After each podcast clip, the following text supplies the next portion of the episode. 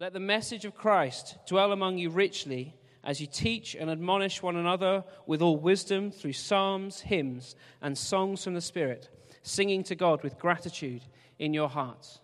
Flip over to Ephesians. Verse 18, chapter 5. Do not get drunk on wine, which leads to debauchery. Instead, be filled with the Spirit, speaking to one another with psalms, hymns, and songs from the Spirit. Sing and make music from your heart to the Lord, always giving thanks to God the Father for everything in the name of our Lord Jesus Christ. Let's pray together. Well, God, we do indeed do that. We give thanks to you, our Father, for everything you've done for us. And we give thanks for it in the name of Lord Jesus. And Lord Jesus, I pray that you would speak to us all tonight. Open our hearts. Give us a spirit of wisdom and revelation. Help us hear what you're saying, not just for our information, but for transformation, God. And help us glorify you. Amen. Amen. Now, uh, this is Boo. She's going to come up on Arabella. Uh, she's going to come up on the screen. This is Michael John's daughter and Emma John's daughter. She's 22 months old. And she's in that phase of asking why all the time and I had the pleasure of babysitting her the other day. So, you know, it's time for lunch, boo. Why? That's a good question. Um, where is daddy? At work. Why? Uh, that's a complicated answer. Don't worry about it. It's good for you, trust me. Um, what are these? Stairs, boo. Why? Ah, boo, I've no idea. Actually, what, what is life? What are, you know, what are stairs? Um, well, just a bit like Boo, Arabella, we are asking why together. And we specifically we're asking, why do we do what we do? When we come together on a Sunday, why do we sing? Why do we teach? Why do we pray? Why do we take communion? Why on earth do we actually gather in the first place? And today, we're going to be asking, why do we sing? Why sung worship? I wonder if you've ever thought about it. Why not synchronized swimming? You know, why not furious flag waving or whatever it is? You know, interpretive dance.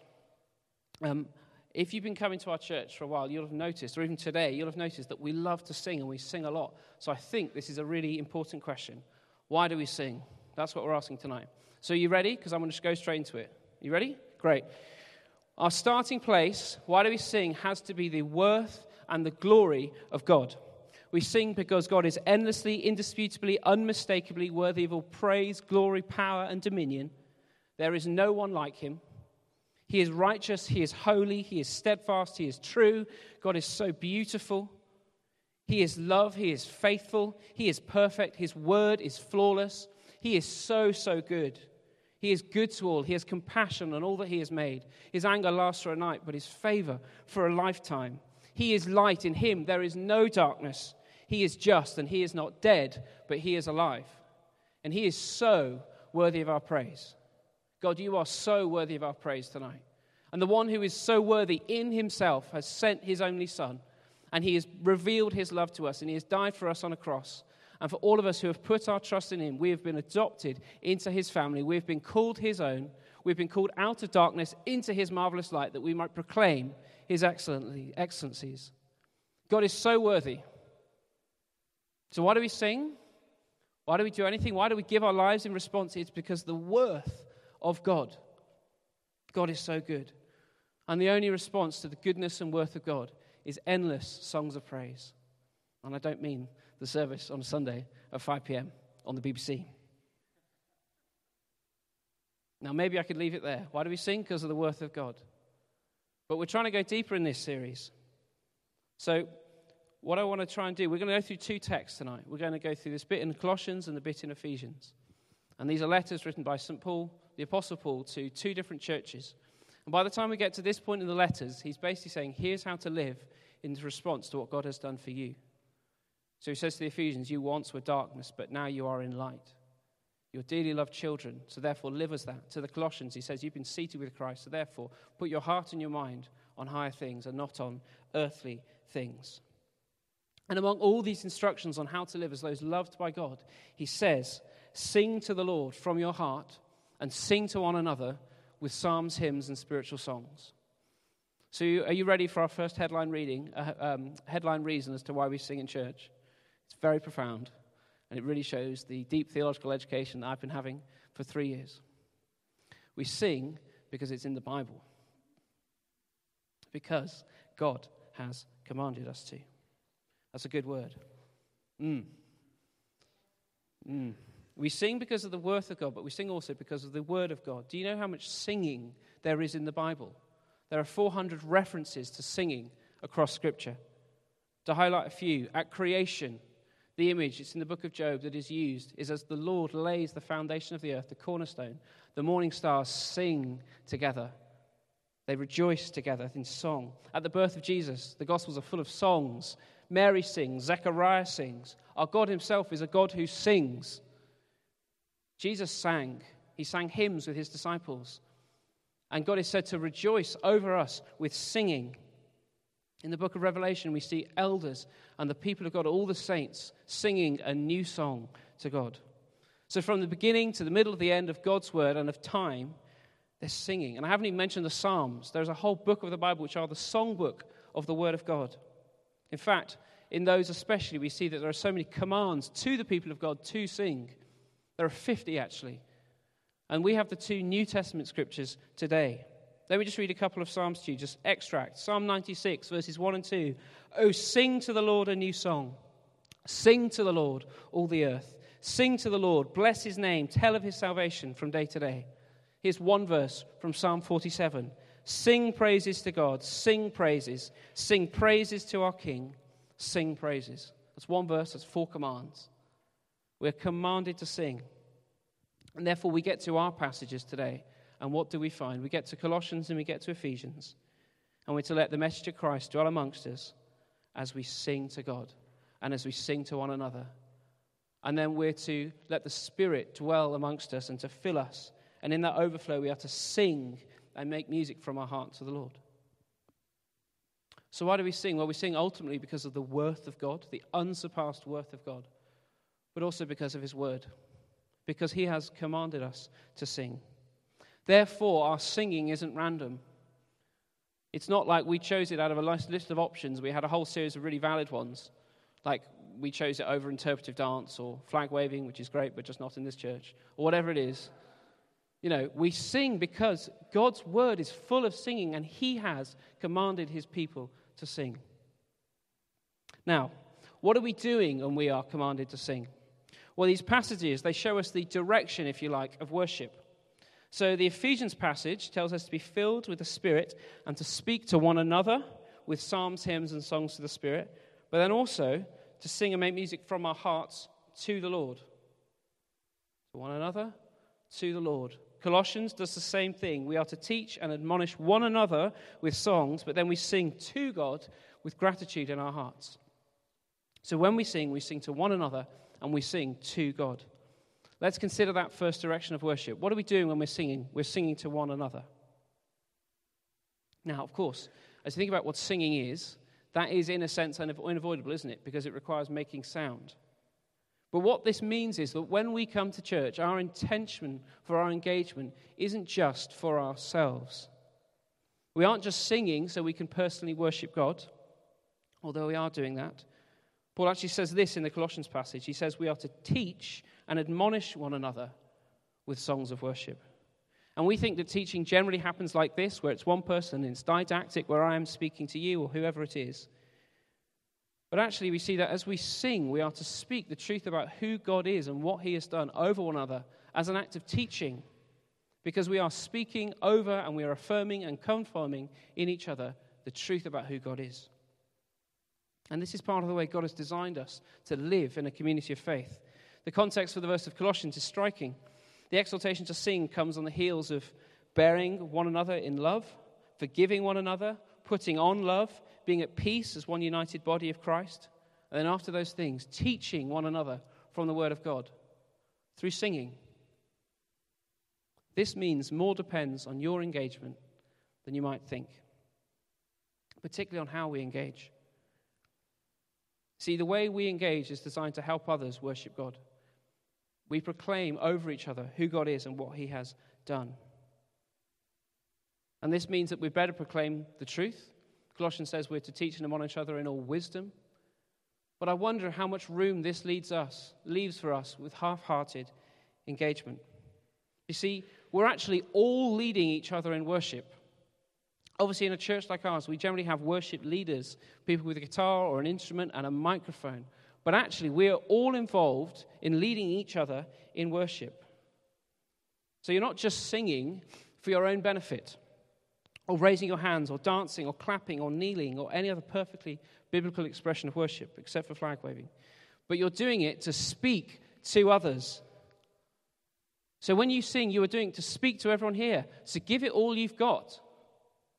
Let me tell you, there is nothing like being in an atmosphere of worship. There is nothing like it. I've come to the end of three years at college. And at college, it's a bunch of trainee vicars, and we've had just some of the most amazing times of worship where every person has been so engaged and so focused on God. But I find it so encouraging just to be in that atmosphere of faith and expectancy. It's so refreshing. So I guess this might be echoing what Jamie said last week, but how do we show up to church? What have we come for? Do we come ready to speak to others in song about what God has done, about who He is, about how excellent and glorious and powerful He is? Or do we just come to be spoken to? Do you come ready to worship? Not just for your sake, but for the sake of everybody else. You see, actually, incredibly, the way God has designed it is that we do get really encouraged as we worship Him because we are speaking to one another. We come not to get, we come to give. But amazingly, God has designed it that as we sing, the truth about who He is is spoken over us. It teaches us, it shapes us. God speaks to us through each other. It's amazing. We get closer to God. We hear about what He is like. We hear the voice of the Spirit. We sense the presence of God. We catch a good vision again of who God is and His infinite glory and majesty. Now, what do we speak to each other with? The script that we're looking at, the text, said that we speak to each other with psalms, hymns, and songs from the Spirit. Generally, this is taken to mean the Psalms of the Old Testament. Hymns is generally taken to mean longer compositions. You can actually find some hymns in the New Testament that were written. And then spiritual songs or songs from the Spirit are spontaneous songs that overflow from people as the Spirit leads them. There's references to else there, especially in 1 Corinthians. Um, and this means, this could be many things. I think our singing is to be biblical. But if it's psalms, hymns, and songs from the Spirit, then it's varied. Do you see that? So there's a place for the grand old hymn, and can it be, or uh, how great thou art, or whatever it is. And there's the place for the modern worship song, and there's the place for the simple song of praise. There's place for children's worship, for family worship. There's place for the simple song that just says, Jesus, I love you, or even just that says, Jesus because there's a variety of songs. And generally, what we try and do at HTC is lead a variety of songs. Um, we try and lead songs that are about God, and we, in, we try and lead hymns, and then we try and to lead newer things. But I just want to speak briefly about that spiritual songs thing. So sometimes you'll notice that when we sing together, we actually stop singing what's on the screen. And maybe the worship leader does it, or people in the congregation do it, or the worship leader tells us to sing out our own song. Now, for some of us, we're like, yes and amen, I'm so ready. And some of us are like, oh, oh, what, what, you know, what am I to do? And maybe we can feel self conscious and we're really aware of, and maybe we don't feel confident in singing, or whatever the reason is. But can I just encourage us that there are to be many expressions of praise, and one of them is actually a spontaneous song. So as we do that, we're just trying to follow the example and the command of Scripture, just to sing out our own words to God. And whether you feel comfortable or not with that, can I ask you, have you learned to worship God in your own words? Have you learned your own language of praise? Have you learned to thank Him with your own words? When you're at home, on the tube, wherever it is, when you're on holiday, or at your desk, at your workplace, your life place, have you learned to praise God? Have you learned to proclaim Him, declare who, what He is and what, who He's like? Have you learned? Because Paul says we're to do everything with thanksgiving. So have you learned the words to praise who God is? That needs to start, I think, with Scripture. We know what God is like through His Word. So learn the Word of God. Learn Psalm 119 that the skies proclaim the works of God, that day after day, night after night, they pour forth speech. Read bits of Revelation where it describes the saints and the angels singing to God. Learn what the Word says about God. And then ask the Spirit to lead you that you might learn to worship God for yourself. that we might worship beyond just what's written on a screen. Because what we're trying to do, one of the things as we grow in our relationship with God is we must learn to worship and we must go beyond our natural preference. If it's psalms, hymns, and spiritual songs, then it is variety. And it's not just in Christ alone, be thou my vision, and cornerstone on repeat. And let's be honest, we're all really boring. Those are our top three songs. Some of you are like, no, no, no, I've got something much more esoteric and old, or whatever it is. We tend to like a certain thing, and probably at this church, the songs that have been most successful or the ones that have really taken off that are new are all kind of hymnal. So it's um, Living Hope, and it's um, uh, Oh Praise the Name, and it's Man of Sorrows. And what I think is so effective about those kind of songs is that they are narrative songs. They tell the story of what God's done. We did that on our second song tonight. Did you notice? Who, O Lord, could save themselves, their own soul could heal. So we told the story of it. And generally, that is very encouraging because we need reminding. But have you learned, have we learned to sing to God in every kind of way? Have you learned to worship God with all kinds of songs and not just the ones that you like, that particularly tick all the boxes of what makes a good song in your mind?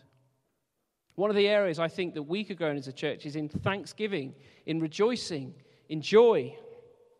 Ephesians, verse 20 Paul says we are to be always giving thanks to God the Father for everything.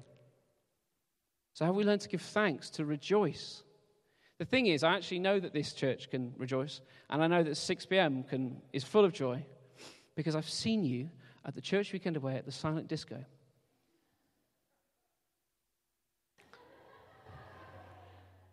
Oh no, where's it gone?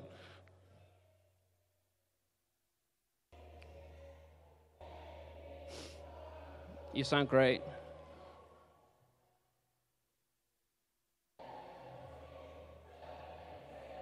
Spotify's still playing. You get the idea. You get the idea. We had some great slow mo videos that made a few of us here look really silly, and I decided not to show them. But I suppose the challenge is are you willing to look like a bit of a fool to sing at the top of your lungs and to dance or do whatever it is, not just in the dark after you've had a few with headphones over your ears? Are you willing to do it in the house of the Lord? Are you willing to be a fool when you're surrounded by people and they can hear you and they can see you, and not just when it feels like you're hidden? There's a, I, mean, I was going to, I was thinking about playing it, but it would be ridiculous. Do you know the song Living on a Prayer by Bon Jovi? Okay, that song is insanely high. And it had, then has a key change and it gets even higher.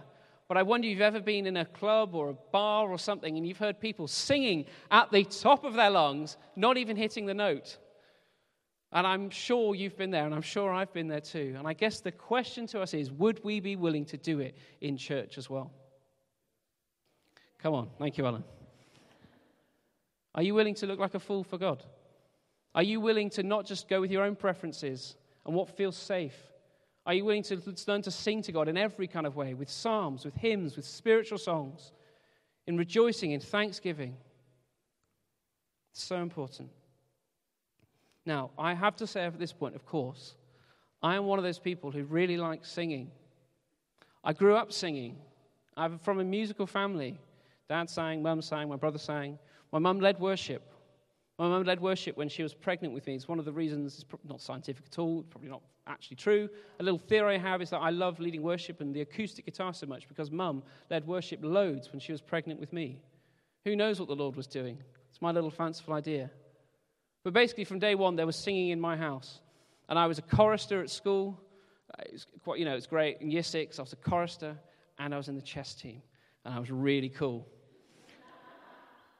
So, you know, I was singing. I've been paid to sing. I've done gigs. Uh, I was a worship pastor before I came here. Okay, so the, you know, people have paid me money to sing, and I just want to acknowledge that because, of course, for some of us, you won't. You'll, you know, you'll feel like people would pay me not to sing. You know that bit? Jacob just put his hand up. You know that bit in the start in the word where it says, you know, make a joyful noise to the Lord. Some of you are like, yeah, that's me. You know, the only place I can sing is in my shower. But the point is that singing isn't just coincidental, and it's not just for the people who feel comfortable, and it's not just for the people who naturally think they might like it. Let me show you why. Verse 18 of Ephesians says this Do not get drunk on wine, which leads to debauchery. Instead, be filled with the Spirit, speaking to one another with psalms, and so it goes on. You see, singing flows out of being filled with the Holy Spirit. This means that Christian singing is not just natural, but it is supernatural. The Holy Spirit is God, and He is supernatural. And He comes and fills His people and moves them to act in certain ways. The Spirit makes Jesus known, and where Jesus is made known, He is to be worshipped. But see, singing is also how we let God's word speak to us. I've touched on this already by saying that we actually teach and admonish one another. But Colossians says this Let the word of Christ dwell in you richly, singing psalms, hymns, and spiritual songs. As we've seen, singing is command, but this command comes with a promise. As we sing psalms, hymns, and spiritual songs together, we have promised that the word of God would dwell in us richly, which is what we should all crave. And at HTC, we want to be a word church and a spirit church. We want to prioritize the Word of God, the written Word of God, what God has said to us. And we want to prioritize the fresh Word and work of the Holy Spirit, who is God. And some churches might choose one over the other. But we want to be both. And amazingly, singing is the part of the fullness of the expression of what it is to be filled with the Spirit and to let God's Word dwell in you richly. So, the way God's Word dwells among us is not just through teaching or just through biblical reading, somehow it's through singing. And then, amazing part of what it is to be filled with the Spirit is to sing. So, as believers, as we're filled with the Spirit and as we long for God's work, word to speak to us, we are to sing to God. Now, who are we singing to? Remember, I said one direction of worship is horizontal, so we are singing to one another. What's the other direction? I guess it's vertical, it is to God. Colossians says, we are to sing to God with gratitude in our hearts. Ephesians says we are to sing and make music from our hearts to the Lord. We have come to speak to and in song address God Himself. Why do we sing? Because we've come to speak to God. We get to address God. Now, a friend of mine found the idea of dressing God, speaking to God, very strange because she said that when she was a child, for a little while, she thought that God was called Peter. Uh, you know, I sort of, where did you get that from? And she said she grew up in an Anglican church, and every time they read the Bible, they said this little thing after it, and she said, Oh, that's God is called Peter. So when I say, I'm going to say something, and you're going to respond, okay? And we'll hear how she heard it. So when I say, This is the word of the Lord, what do you say? Thanks, Peter God. Yeah, there we go. Let's try it again. Thank, this is the word of the Lord. Yeah, thank you, Peter. Amen. But despite all our confusion, because some of us will come in here today feeling like we're close to Him and know Him, some of us will feel like we know the name of the Lord, we can call on Him, some of us won't. We have come to speak and to sing to God. Corporate worship is all about God. Singing, therefore, is all about God. It is all to Him, and it's for Him, and it's from Him. Sing and make music in your heart to the Lord, says the word. Sing to God with gratitude. That's what we've come to do. But not, it's not just God centered in the sense that everything in worship relates to God, but also it's God centered in that in everything in worship is done towards God. So, whatever kind of song we've sung, whether it's devotional and it's more intimate language, whether it's more objective, it's all done to God. And it's with a desire for God to receive it and to hear it and for it to be, get his approval and his delight. Now, of course, there are different types of songs, aren't there? There are different types of worship songs. Generally, this is not to sort of peel back the curtains and sort of do away with some of the magic of it at all. Generally, what we do here is we start with more objective songs about God, generally. So, what did we sing? Actually, no, we've changed the song, so I actually can't use this illustration. Hmm. Okay, well, generally, what we do, not tonight, because I thought we were going to, but never mind. Generally, what we do is we sing about God. So let's think about the song Great Things. We sang Great Things in the prayer meeting. I thought we were going to sing it at the start of church. Come, let us worship our come. Come, let us worship our King. Come, let us bow at his feet. He has done great things. So can you can hear that objective language. This is who God is. But there are also songs like um, uh, Your Name is Like Honey on My Lips. Jesus, Jesus, holy, and, and so on.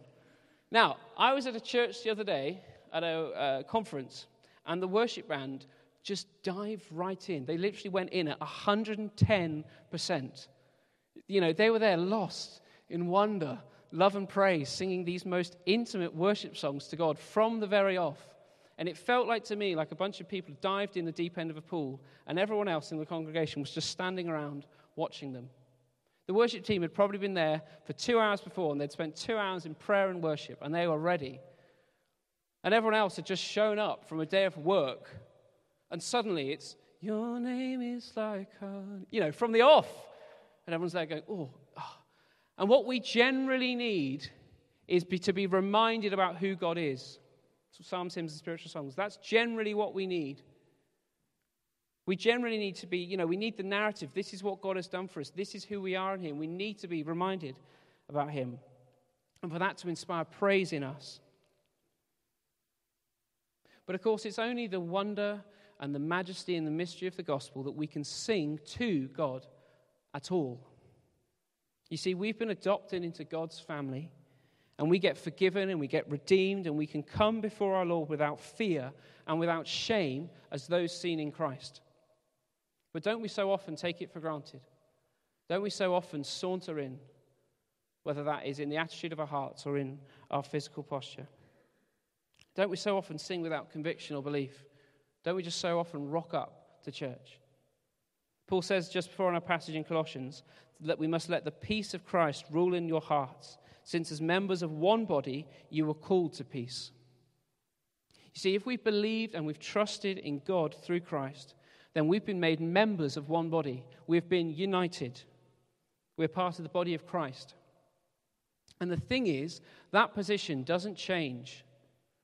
Once we are adopted, there's nothing that can separate us from the love of God, nothing in all creation. There's nothing that can happen to separate that. So, in a sense, even though we might find it helpful to start with objective songs, you know, the songs that help us relate and remind us, actually, we don't need to.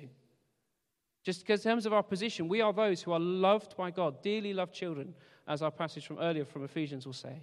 And we come in and we can come and sing straight to God. In the temple in Jerusalem, in Jesus' time, there was a curtain that separated everything else from the Holy of Holies. You could imagine it a bit like this, where there is a curtain that fills this entire space. And it was symbolic of the separation between the holiness and the righteousness and the power of God and sinful humanity. And a priest could only go in there one day a year. And they had to have a rope tied around their leg in case they died and they had to be pulled out.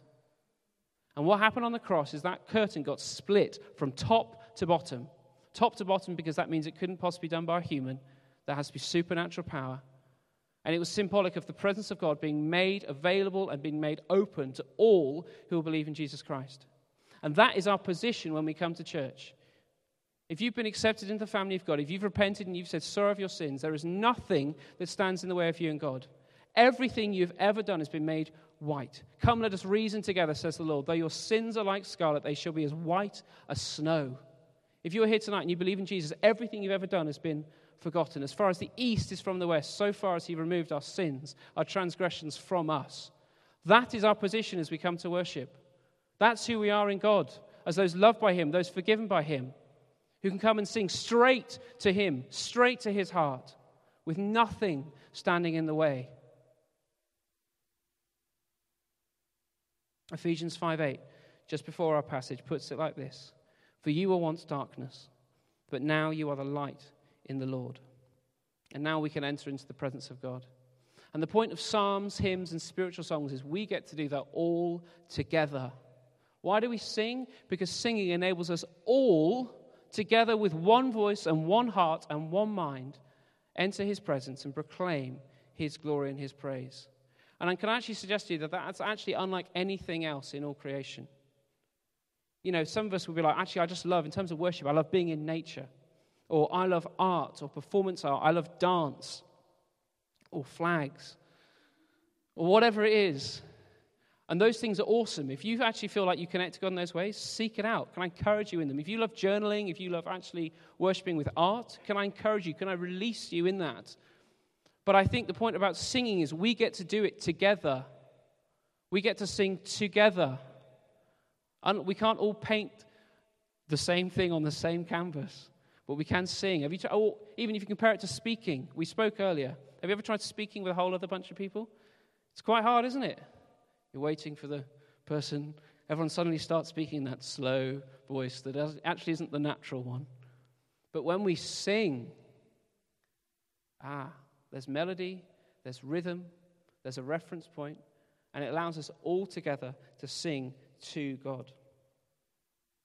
Now, talk about singing. I want to talk about hand raising. And we are one of those churches where there is hand raising. And I thought what I'd do, maybe for the uninitiated, is I would um, teach you about the various hand raising postures. So, maybe you're just starting out in this. You know, you've come into church and you're like, what am I going to do? Well, just, you know, start with the, um, the elbow flap. You can go with the double elbow flap. You know, your hands in your pockets is fine. Just relax. It's absolutely fine. Maybe when you're ready, take it time, you know, carry the TV. Mm. Make it widescreen. You want to step it up a notch? My fish was this big. If you're lying, you can go for the hold my baby, the Mufasa, screwing the light bulbs, double screwing the light bulbs. Goalpost is a pretty good one. I quite like a heartburn, so goalpost and heartburn. You can always go with the double heartburn. Goalpost. You know, switch it back, it's up to you. Go back and forth. You can always go with the hand up. I've got a question. Or, you know, just give the Lord a high five. Some of you like to wash the windows.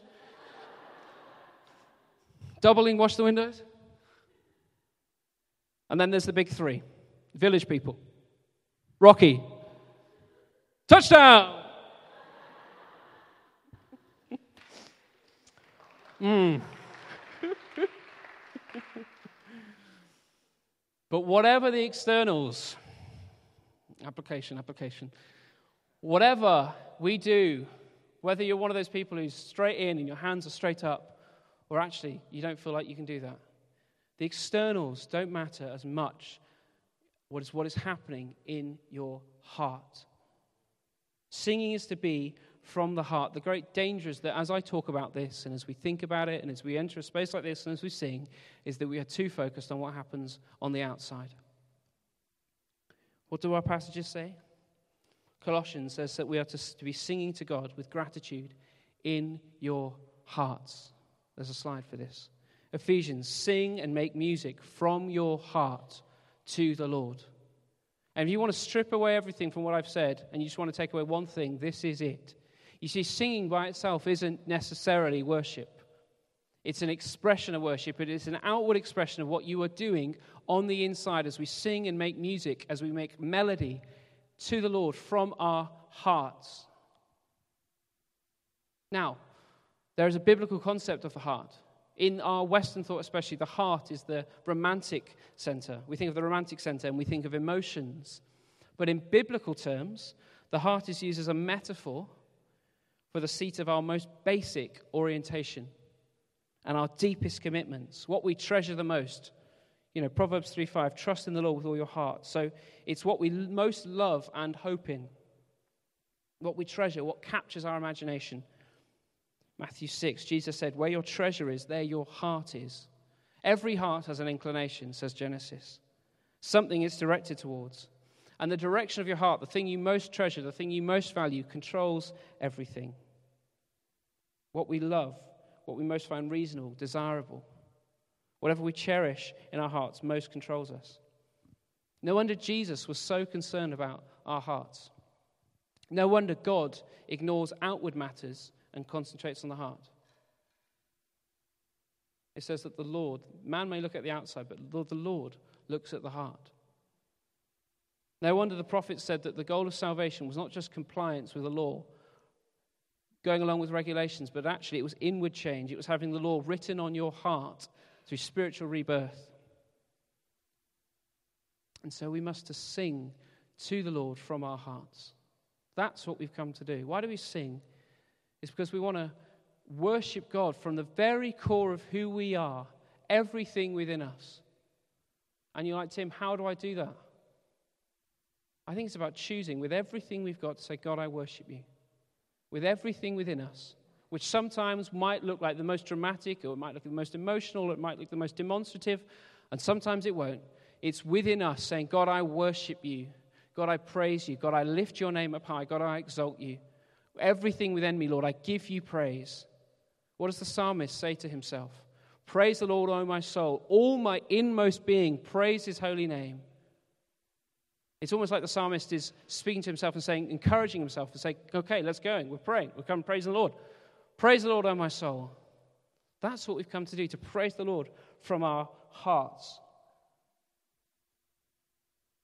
And if, in a sense, actually, if we're not doing that, then it's just religion. And it's just Christian karaoke, and we could be somewhere else. You know, what's the difference between here and a concert, a gig? Because at gigs, people sing along and they lift up their hands. What's the difference? Is that we're singing from our hearts to the Lord. Now, at some point, maybe during this or even now, you're thinking, well, actually, I don't always feel like worshiping God from my heart. I actually find it very hard to choose to worship. And anyway, Tim, aren't you just equating worship with singing? Isn't worship much more than singing? Yes and amen. Of course it is. Our whole lives are to be given in response to the worth of God. The controlling verse with this would be Romans 12:1. In view of God's mercy, we are to offer our bodies as a living sacrifice, holy and pleasing to the Lord. And doing that is, as says, our true and our proper worship. And it's generally because of a verse like that that we will refer to what we do on a Sunday as sung worship rather than just worship. Because what we're trying to say is actually our whole lives should be a response of worship to God. But what we see from passages like this from Ephesians and uh, Colossians is that singing isn't coincidental. It's not just, oh, there's this accidental part of living a whole life of worship. It's a vital part of it. One doesn't happen without the other. But of course, our verses, we just see a glimpse of it. Our verses do show us that our whole lives must be lived as worship to God. Verse 18 of Ephesians says that we are to not get drunk. Do not get drunk on wine, which leads to debauchery? Side note, this is for free. If you ever thought, have you ever in confusion about whether getting drunk is okay? In biblical terms, it's a sin that leads to more sin. And see, actually, that just as we get that little verse, we should look back to the rest of the chapter, both in Ephesians and Colossians, and see that it says this is how your whole life is to be lived before God. And it starts with what God has done for us. We'll take the bit from Colossians. If you go to the very start of the chapter to verse 1, it says, Since then you have been raised with Christ. Set your hearts on things above, where Christ is, seated at the right hand of God. Set your minds on things above, not on earthly things, for you died, and your life is now hidden with Christ in God. Ephesians, follow God's example, therefore, as dearly loved children, and walk in the way of love, just as Christ loved us and gave himself up for us a fragrant offering and a sacrifice to God. You see, God has done something amazing for us in Jesus Christ. Jesus Christ gave himself as a sacrifice for us. And our response is to give our whole lives in sacrifice back to him. And part of our lives, part of what it means to sacrifice your life, is to sing to God. And it's to sing with other people in God's presence. And actually, if part of our whole life is to be in response to God, and part of that is to be singing, then we can't have a whole life of worship without singing. But the opposite is also true, isn't it? You can't just have songs on a Sunday. You can't just have the most passionate display. You can't just have muscle memory kicking in on the second verse of um, Oh, Praise the Name. Or, what's the one? In Cornerstone, My anchor holds within the veil. Who knows what that means? What are we doing? My, you know, hands go up. What is, you know, actually a reference to Hebrews. To do with the presence of God. It's to do with that temple thing, the curtain. The hands go up. Our whole life, our worship on a Sunday has to flow It has to be the response, it has to be the overflow of what is happening in the rest of our life. It's just a glimpse, it's just the tip of the iceberg. You know, an iceberg, it has just a tip and then it has this whole thing underneath. Our sung worship is to be like that. It's just be just the very tip of what is actually happening in our whole life. But the truth is, so often we don't live like that. So often our lives will not feel like passionate worship. Paul says to the church to set your hearts on things above. And he says, set your minds on things above, not on earthly things. But don't we so often live our lives totally fixated on earthly things? We get, we're so distracted. We're so self absorbed, self obsessed, inward looking, downward looking. Let me give you two examples in my own life. Last week in worship, we had four songs. By the time we got to the fourth song, I was looking at whether I could get sofa cushions stuffed with feathers. I was at the back, and maybe for the first few songs, I was there giving it some. By the time I got to the fourth one, the thought came into my mind oh, I wonder if I could get these sofa cushions on my new sofa stuffed with feathers. So I got out my phone, and I was not worshipping. More seriously than that, I've been distracted just in my own life. Uh, there's been real grief. Eight weeks ago, both my grandpas died, a week apart from each other 86, uh, 87 and 88. My grandpa, that's my dad, died, dad's dad, he was taken into hospital on Thursday and died on the Friday. And we're grieving him, we're thinking about funeral arrangements, and then my other grandpa dies. And it's been in that context that I've been coming into worship. And I've been going, ooh, you know, my mind has been on earthly things. I'm coming to the Lord, before the Lord, with grief and with confusion and pain. And then also really mundane things like my sofa cushions. This is what I worship like. And we're going to go back to Boo. This is a picture of Boo again. And this is Arabella, Boo, making a crown. And this is the crown. And this is what the children did this morning at church in the children's groups. They're doing the same series as us, and they made crowns as part of the activity. And um, she looks great, Michael. And um, when, uh, can we just go back to the first picture? When Arabella was doing this, you can see here that she's playing with the tape because that was far more interesting than colouring in the crown. And when she actually did, obviously, Michael, your child is a prodigy, but you know, I'm actually I'm overstating this. I was basically going to say this isn't very good work, but she is. She's not even two yet. You know, it's kind of random. It's kind of messy. It's crumpled.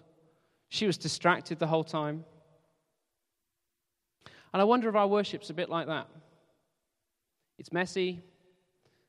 It's looking somewhere else. We get totally distracted. That might be by, by our own sin. That might be by our own apathy. That might be by pain in our lives. And yet something amazing happened because Arabella made this, as interesting as this is, and delightful and random. And... But she went, when Daddy came home, she ran to him and she showed him it. And Daddy said, Wow, this is the most amazing thing. Oh my word. And he delighted in it. And in the same way, our Heavenly Father delights in us. Though our worship, though our offering to Him is so random, it's so messy, it's so distracted, it's so often half hearted.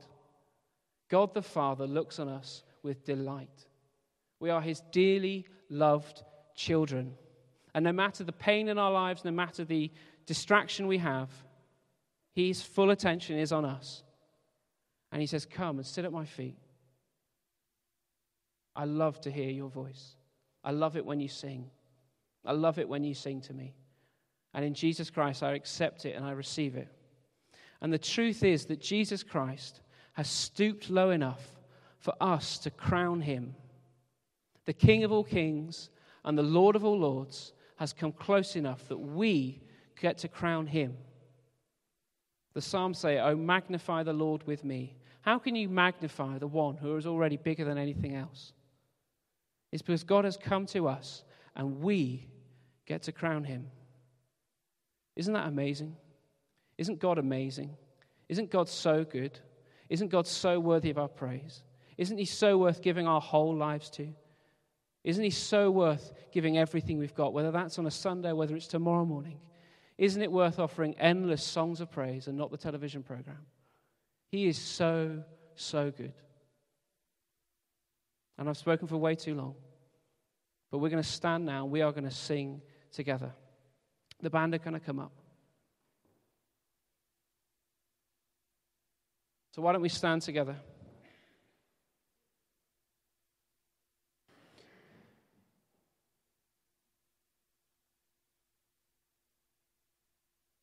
And maybe it's helpful. Let's just change our posture, stretch it out, do what you need to do. And then let's adopt a posture of worship. Can I encourage us to hold open or to hold up our hands if we feel comfortable to do that? God, we worship you now. God, we praise you. We praise you in response to everything you've done. Thank you, Holy Spirit, that you're here. Thank you that you've been speaking.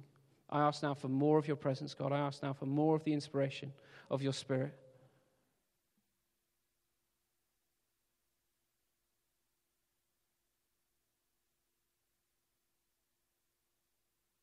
Help us sing to one another now, God.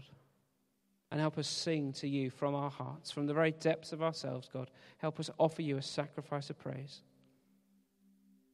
We respond to you. And God, we sing to you. Amen.